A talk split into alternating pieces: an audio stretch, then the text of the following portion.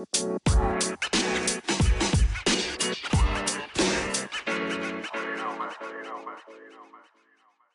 back to Manipulasi Gengsi. Nah, setelah sekian lama, akhirnya Manipulasi Gengsi ngeluarin episode baru nih. Dan di episode kali ini kita ditemenin sama Fandi. Halo semuanya, aku Andi. Sebelum kita mulai ngomong-ngomong di topik kali ini, kita mau ngucapin Selamat Hari, Hari Ibu. Ibu. Karena eh, tanggal 22 Desember itu diperingati sebagai Hari Ibu. Berhubung dengan topik kita Hari Ibu, karena ibu itu notabene adalah seorang wanita, kita juga mau membahas tentang peran wanita, terutama perempuan di zaman milenial saat ini.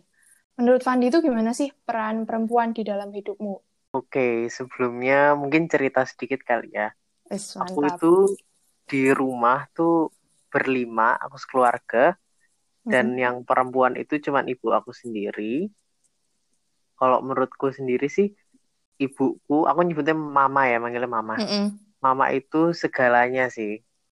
Kalau kata orang, ibu itu dapur pertama, guru pertama, toilet pertama, kalau kata orang. Toilet kita yang pertama itu pasti ibu. Mm-mm. Dan kasih ibu itu tulus sih. Menurutku, Bener-bener. Orang ibu itu pasti tulus mencintai anaknya. Wes, mantap. Jarang loh cowok ngomong kayak gitu. Maksudnya kan kalau kita tahu tuh kadang anak cowok tuh tidak terlalu dekat dengan ibunya kan maksudnya. Nah, seorang Fandi bisa deket sama mamanya itu tuh mungkin karena Fandi anak terakhir atau mungkin karena gimana? Fandi gimana sih rasanya deket sama mama tuh pasti seneng kan? Kalau aku itu kebetulan anak terakhir dan karena papa aku itu kerjanya di luar kota, jadi aku memang lebih deket sama ibu gitu. Mm-mm. Tapi kalau aku tuh kalau sama ibu tuh eh, gimana ya, pasti gampang nangis, gampang terharu lah kalau Oh, ngomongin ibu itu pasti kayak gitu. Apa pun tuh pasti larinya ke ibu. Apa aja Iya. pasti larinya ke ibu sih. jujur uh, aku juga agak takut untuk membicarakan ini karena apa topiknya agak agak mellow ya sebenarnya. Nah, terus uh, karena semua orang tuh pasti punya seorang perempuan di dalam hidupnya, yaitu seorang ibu yang melahirkan kita. Nah, menurut Fandi itu penting nggak sih kayak wanita perempuan itu dilindungi? Pasti Fandi juga kan Fandi bilang apa-apa kalau tentang ibu itu pasti gampang menangis kan. Nah, Iya. terus di saat mungkin Fandi melihat ada perempuan yang mungkin ngingetin Fandi sama ibu sama mamanya Fandi, perasaanmu gimana sih? Apakah wanita itu pantas untuk direndahkan atau tidak di zaman sekarang ini? Nah, itu kenapa ngomongin orang, terutama perempuan ya, direndahkan itu pasti karena mindset kita, mindset orang sih, yang menganggap kalau misalkan perempuan itu memang lebih rendah martabat daripada laki-laki. Mungkin di zaman dulu itu Mm-mm. mungkin sesuatu yang relevan ya, mungkin ya emang bener kayak gitu. Karena memang kondisi sosial, kondisi lingkungan pun juga seperti itu. Iya, benar-benar. ngomongin milenial zaman sekarang ya istilahnya. Harusnya itu semua itu udah berubah gitu loh.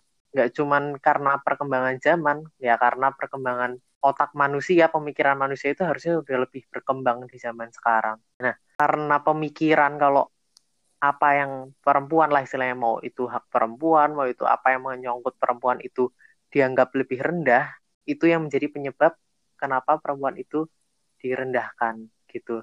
Dan Hmm, seharusnya sebagai laki-laki ya terutama memang sudah seharusnya lebih terbuka. Dalam artian terbuka juga pemikirannya terbuka hatinya bahwa perempuan itu memang harus dilindungi tetapi tidak harus direndahkan Jawabannya Fandi semakin membuatku yakin untuk memilih Fandi sebagai guest star podcast kali ini. Karena jujur milih milih orang buat diajak collab di podcast topik kali itu lumayan susah. Awalnya tuh aku mau ngajak ngomong sesama perempuan. Tapi aneh kan, maksudnya kayak udah biasa gitu loh, perempuan ngomongin perempuan. Nah, aku Iya. pengen ngelihat eh, dari sudut pandang cowok itu tuh perempuan itu apakah layak untuk mendapatkan hal-hal seperti di zaman mil- milenial saat ini. Nah, akhirnya aku bingung kan, siapa ya cowok yang bisa diajak ngomong. Em, akhirnya aku mikir, oke lah, coba aja Fandi. Untung Fandi mau, jadi akhirnya sekarang yang ada di sini adalah Fandi. tapi ini ini dulu ya aku disclaimer dulu ya wis disclaimer apa yang aku omongin pun juga nggak sesuai sama yang aku lakukan juga jadi jangan dianggap bisa ngomong kayak gini sepenuhnya aku juga kayak sepenuhnya aku juga mungkin melakukan apa yang aku katakan juga enggak kadang-kadang juga masih terutama sama ibu ya kalau ngomongin sama Iya, ibu iya. tuh kalau aku sih menyadari bahwa masih sering durhaka lah Oh, sama, sama, sama, gitu. sama. Eh, tadi kan Fandi ngomong tentang pemikiran laki-laki itu harus berubah, apalagi di zaman milenial. Terus seharusnya tuh juga perempuan itu punya hak dan perlindungan. Fandi udah tahu kan tentang RUU PKS, udah baca kan isinya? Iya iya tahu tentang penghapusan kekerasan seksual kan Iya. Nah, sebenarnya kan banyak eh, kekerasan seksual itu tidak hanya dilakukan, maksudnya secara eh, fisik ya, bisa aja dari verbal kata-kata. Misalnya, mungkin Fandi tahu eh, catcalling, tahu nggak? iya tahu tahu banyak orang-orang mungkin kalau kita lagi jalan lagi jalan di jalan atau lagi ke tempat umum mana pun beberapa mungkin yang emang di situ kawasannya yang liar atau bagaimana pasti sering terjadi catcalling kan walaupun mungkin bagi cowok-cowok yang melakukan catcalling itu tidak parah atau mungkin bercandaan doang gitu kan tetapi beda mungkin sisinya bagi seorang perempuan jika mendapatkan catcalling. Nah, menurut Fandi, karena Fandi udah baca RUU PKS dan setidaknya tahu inti-intinya, menurut Fandi itu penting nggak sih RUU PKS untuk disahkan? Oke, RUU PKS. Wah, gila ini cukup berat ya, guys.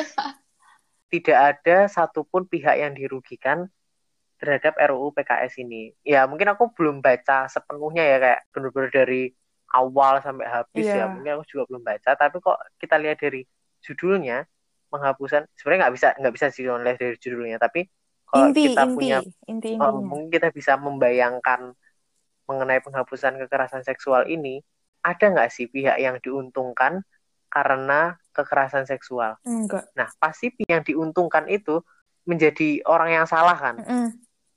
Nah, misalkan pelakunya, pelakunya itu kan mendapatkan keuntungan, tapi kan dia yang salah gitu loh. Mm, benar. Dia yang bakal salah. Nah, RUU PKS ini ranahnya untuk menghentikan adanya orang-orang yang mendapatkan keuntungan atas kekerasan seksual Iya. itu.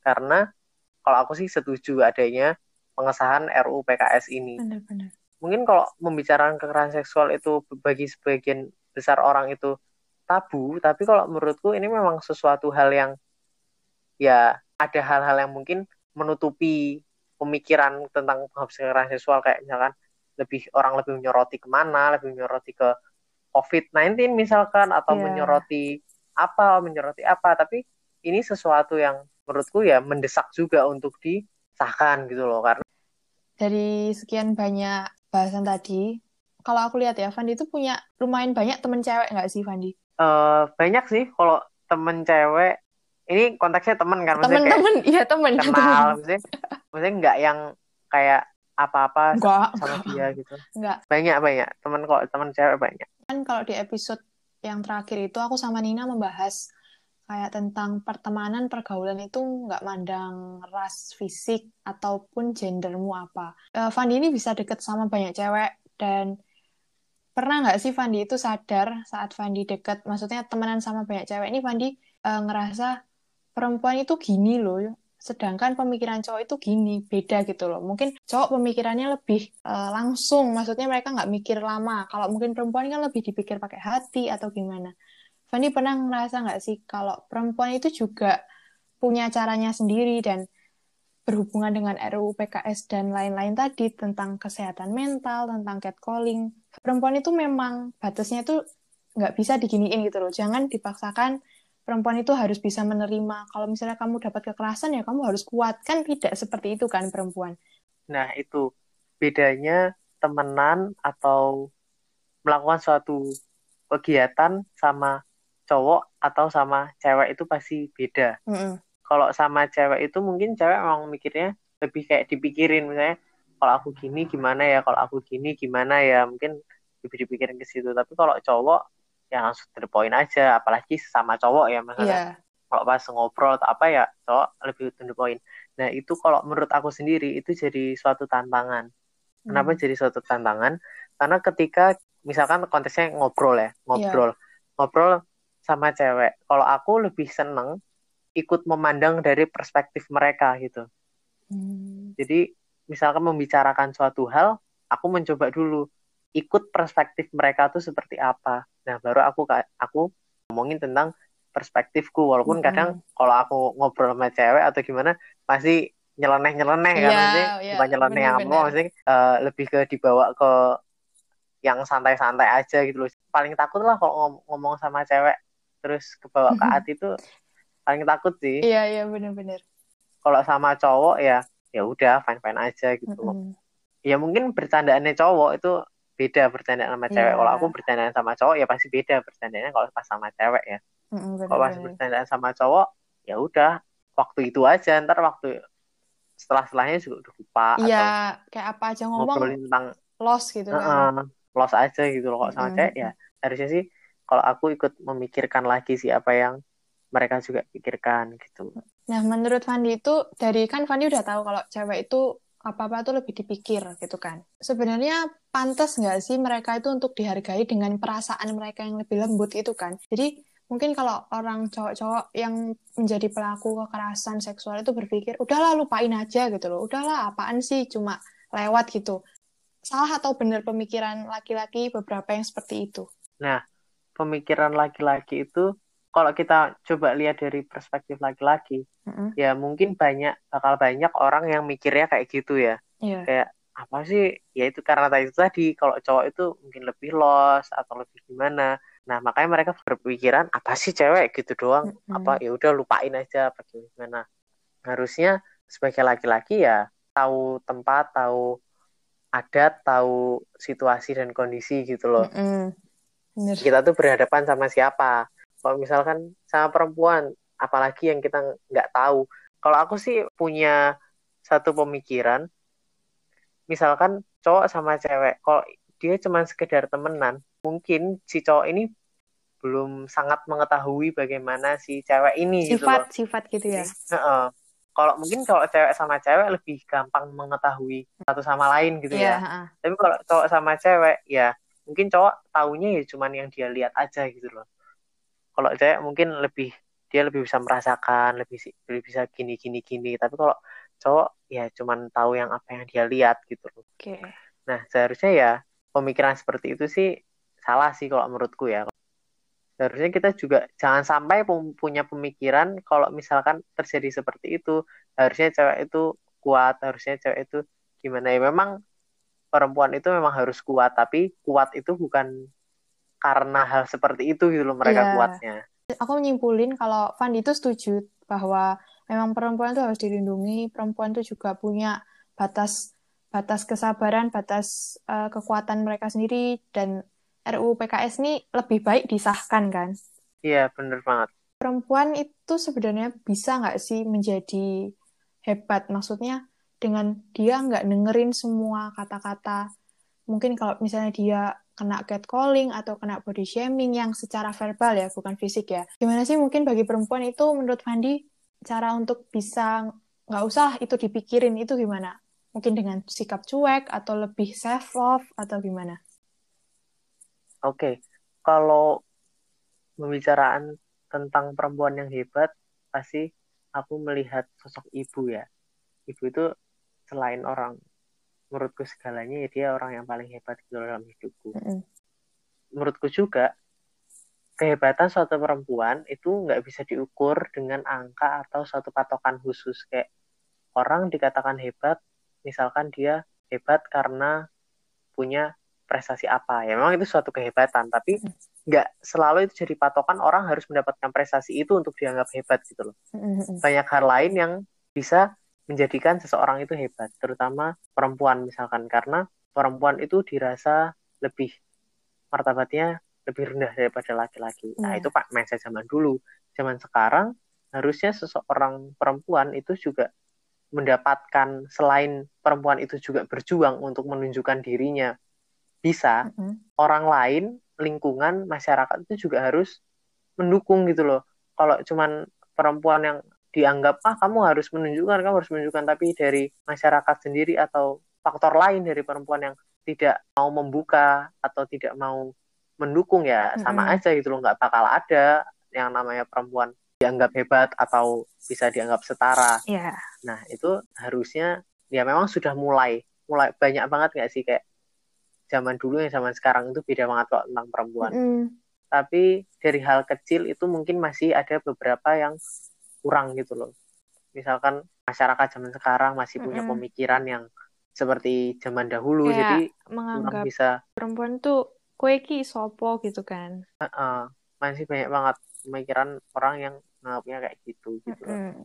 Misalkan orang yang hebat itu memang tidak ditentukan dengan angka atau patokan, tapi kalau perempuan perempuan yang hebat itu kalau aku mencontohkan perempuan yang hebat itu seorang ibu, tapi juga nggak semua orang mungkin bakal jadi ibu, mungkin ada orang-orang lain yang memiliki uh, panggilan khusus, misalkan nggak jadi seorang ibu, misalkan jadi yang ya hal lain lah selain Mm. ibu, tapi juga mereka pasti bisa hebat di jalannya sendiri gitu loh. Menurutku sih semua ibu itu pasti hebat gitu loh. Iya. Nggak ada ibu ya kalau menurutku ya nggak bakal ada aku. Gitu. Oh, oke. Ya kan? Bener nggak? Iya Iya, kan? nggak salah, nggak salah. Aduh, Nah jadi itu, agak mellow ya sebenarnya. Hmm, tuh. itu kalau ibu ya, kalau perempuan yang hebat ya, itu tadi dengan caranya sendiri-sendiri itu menunjukkan bahwa dirinya hebat gitu loh. Iya, Dan kita pun juga harus menerima, membuka diri gitu loh. benar. Eh, ikut melihat bagaimana orang itu bisa mendapatkan suatu hal itu ya. Hmm. Nggak harus prestasi, nggak harus sesuatu yang harus dibanggakan, tapi hebat itu kan lebih dari diri sendiri gitu loh. Kayak aku punya, aku bisa kayak gini pun juga aku udah merasa hebat. Karena menurutku dari perbincangan kita tadi, Fandi itu mendukung kan RUU PKS ini untuk segera disahkan. Iya, bener. Harapan buat Fandi mungkin RUU PKS ini cepet-cepet disahin dong, biar apa gitu. Maksudnya, ayo RUU PKS ini rawan loh sekarang kasusnya. Nah, itu gimana? Oke, kok menurutku eh, kenapa kok RUU PKS itu tidak segera disahkan atau tidak ada mungkin kelanjutannya itu nggak ada gitu? Hmm. Mungkin ada bisa jadi karena ada hal lain yang membuat hal itu ter- agak tersingkirkan Hmm. gitu loh. Nah, tapi eh, memang menurutku sendiri itu memang harus segera disahkan Ya. karena ya itu tadi dengan adanya RUU yang bakal jadi UU ya, UU Iya, PKS ini, undang-undang. eh, itu tuh bakal bawa suatu hal positif ke masyarakat gitu loh. Dan orang-orang yang tadi aku bilang itu diuntungkan karena adanya kekerasan seksual itu bakalan tidak hanya mendapat efek jerah, bahkan juga seharusnya memberikan sesuatu yang lebih dari efek jerah gitu loh menurutku. Iya. Itu kalau dari sisi hukum ya tapi Hmm. kalau dari sisi mungkin dari sisi yang non hukum ya kayak sosial kayak mungkin lebih ke perasaan perempuan itu bakal jadi itu jadi suatu tameng gitu loh suatu eh, landasan kayak suatu juga istilahnya nek orang Jawa itu iso tinggun jaga ke gitu loh mantap. bisa merasa bahwa RUU PKS ini udah ada jadi seharusnya orang-orang seperti itu tuh sudah mulai sadar gitu loh dengan adanya hal-hal yang bisa menjadi sesuatu kekerasan seksual terlebih juga kepada perempuan. Nah, terakhir nih, karena topik kali ini tuh pada intinya membahas tentang Hari Ibu yang notabene ibu adalah seorang perempuan. Nah, pesan Fandi itu apa buat mereka semua? Oke, kalau buat ibu sih mungkin bukan pesan ya kalau buat ibu ya kali seorang anak memberikan pesan nasihat kepada ibunya. Iya. gitu. Kalau menurutku sih buat ibu itu harapan kita semua ya Mm-mm. Ibu selalu sehat, selalu ya pokoknya selalu dijaga lah karena kayak mungkin kalau aku sih sekarang merasanya masih ibu itu masih aku perlukan gitu loh Mm-mm. bahkan nggak tahu sampai kapan aku perlu sosok seorang ibu gitu loh. Mm. Kalau buat perempuan apalagi di masa orang-orang masih berpemikiran bahwa perempuan itu dirasa lebih rendah martabatnya daripada laki-laki.